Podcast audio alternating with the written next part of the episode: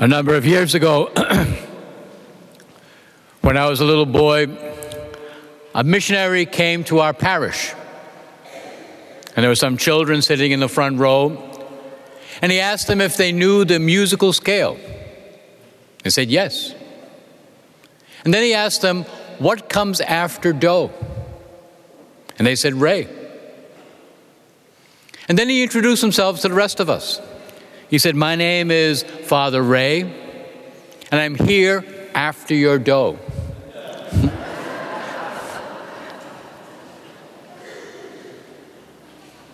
As was mentioned in the beginning of Mass, my name is Father Sean McGillicuddy. I'm a Redemptorist priest. And I'm here today to speak about the needs of the Redemptorist missions in Brazil, particularly the work my own brother Pat who's also a Redemptorist priest, is involved in, in the city of Curitiba, in the state of Paraná, in the southern part of Brazil. And I thank Father Kelly, Father George, Father Patrick, Deacon Hong, and all the others for allowing me to be with you this, after, this weekend. There's a trick question. Which came first? The chicken or the egg? And we know that we can go round and round all day. If we say the chicken, where did it come from? If we say the egg, who produced it? There's another question that's very, very similar, but it has a very, very clear answer. Which came first? God's call or our search for Him? God's invitation, or our decision to change our lives. And when we look at Scripture, we see that the answer is clear. It's always God's call.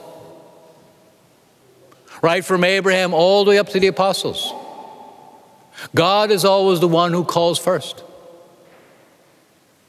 Because we wouldn't know what to do without his call. Jesus makes it very, very clear at the Last Supper. He tells his apostles sitting around the table with him, It wasn't you who chose me, I chose you. And that's reflected in the parable we just read. The landowner, a symbol of our loving Father, goes out at various times and calls workers to go out into his vineyard. And we're part of that group. Some of us have been disciples our whole life, from our baptism as children up to the present day. Others became disciples in their teenage years when they received the call, or early adulthood and others during the last years of their lives. The call is real. God's call to each one of us. And like the workers in the parable, we all receive the same salary. Or better put, the same gift. We all are welcomed into the kingdom of God. We're welcomed into a loving, intimate, eternal relationship with God, the Father, Jesus, the Holy Spirit. A friendship that St. Paul gloried in, as we heard in that second reading.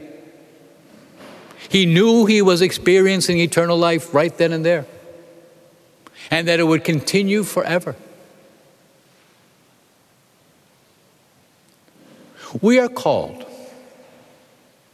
We're disciples of Jesus Christ. We're his missionaries in the world. Each one of us is a missionary. We're called to share what we've received that intimate, loving relationship with God, the kingdom of God. And we do this every now and then with our words but always with our lives. My brother Pat has been involved in a special ministry in Brazil for about 31 years. About 31 years ago, Pat and other redemptorists, other religious, some lay people, built a center for the needy in the city of Curitiba.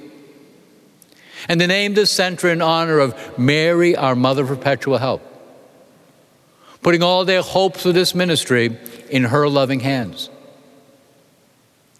And they built this center right at the edge of a very large favela. Favelas, as you may know, are places of deep, deep poverty. And they surround every city in Brazil. They're large. They're also dotted through some of the cities. Like you, I've seen poverty here in the United States. And it's terrible. It's difficult. But I've never seen poverty like I saw in the favelas. The people there don't have the basics no sure housing, no running water, no electricity, no proper sewage. So many things we take for granted, they don't have. But in the center, they can receive the things they need food every day, other assistance, other needed products. In the last 11 years, they've added a learning center where people can learn how to read and to write or to improve in their skills in this area. And there's also a chapel where people can go and pray or simply rest in the presence of the Lord. Another part of their ministry there is Casa Sarnelli,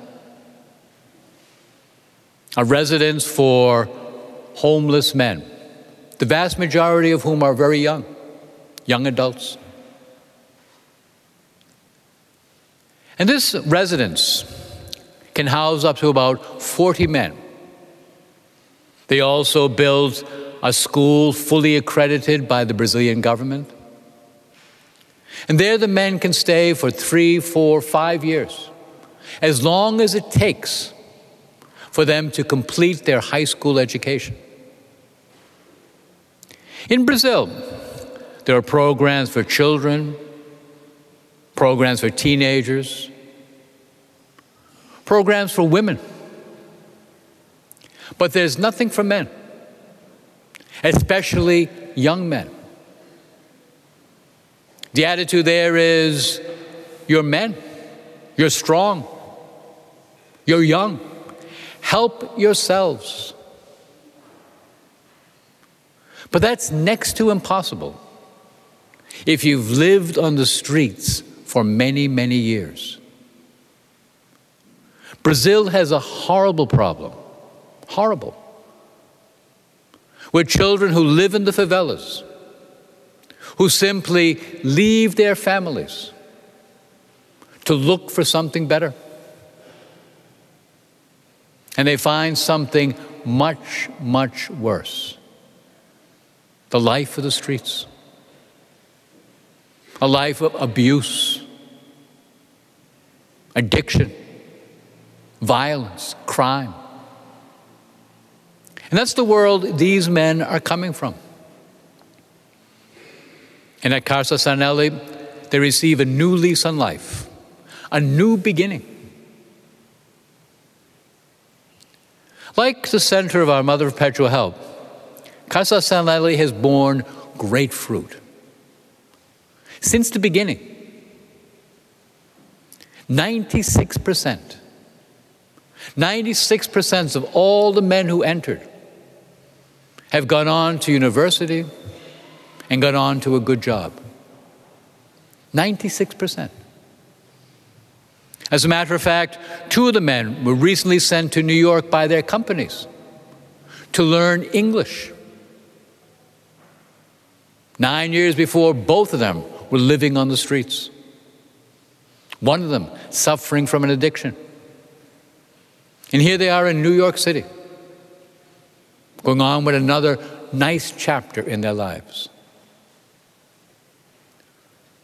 Casa Sarnelli and the Center of Mother Perpetual Help offer more than just a needed education or needed products or needed assistance. They offer the most important thing new life in Jesus Christ. Everything that exists in a parish exists in these programs. There's RCIA. There's a great, great emphasis on religious education, especially for adults.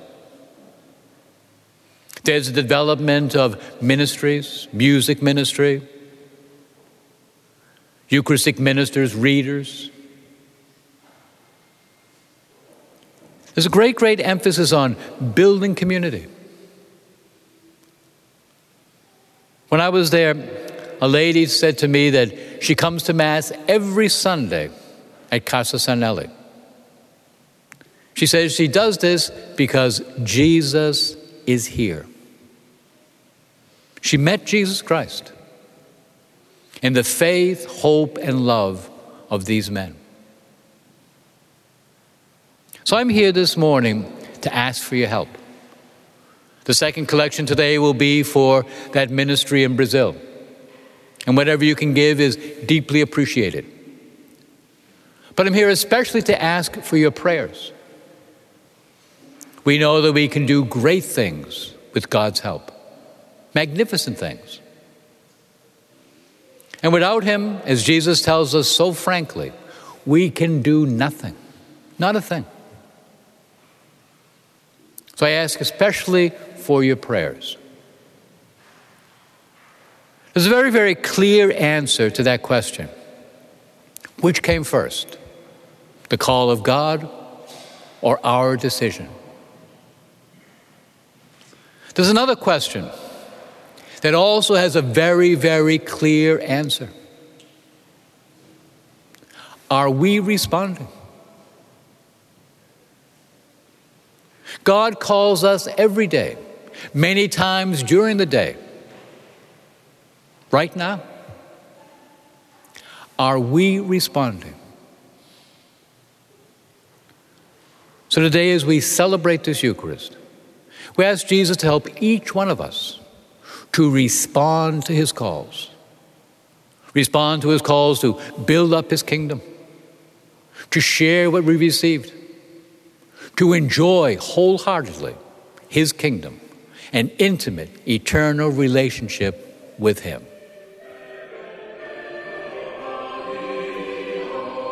Thanks for listening to Within the Walls of St. Paul's Sunday Homilies. Please be sure to like us on Facebook and consider supporting us by visiting stpaulsharvardsquare.org. That's stpaulsharvardsquare.org. God bless and see you next time.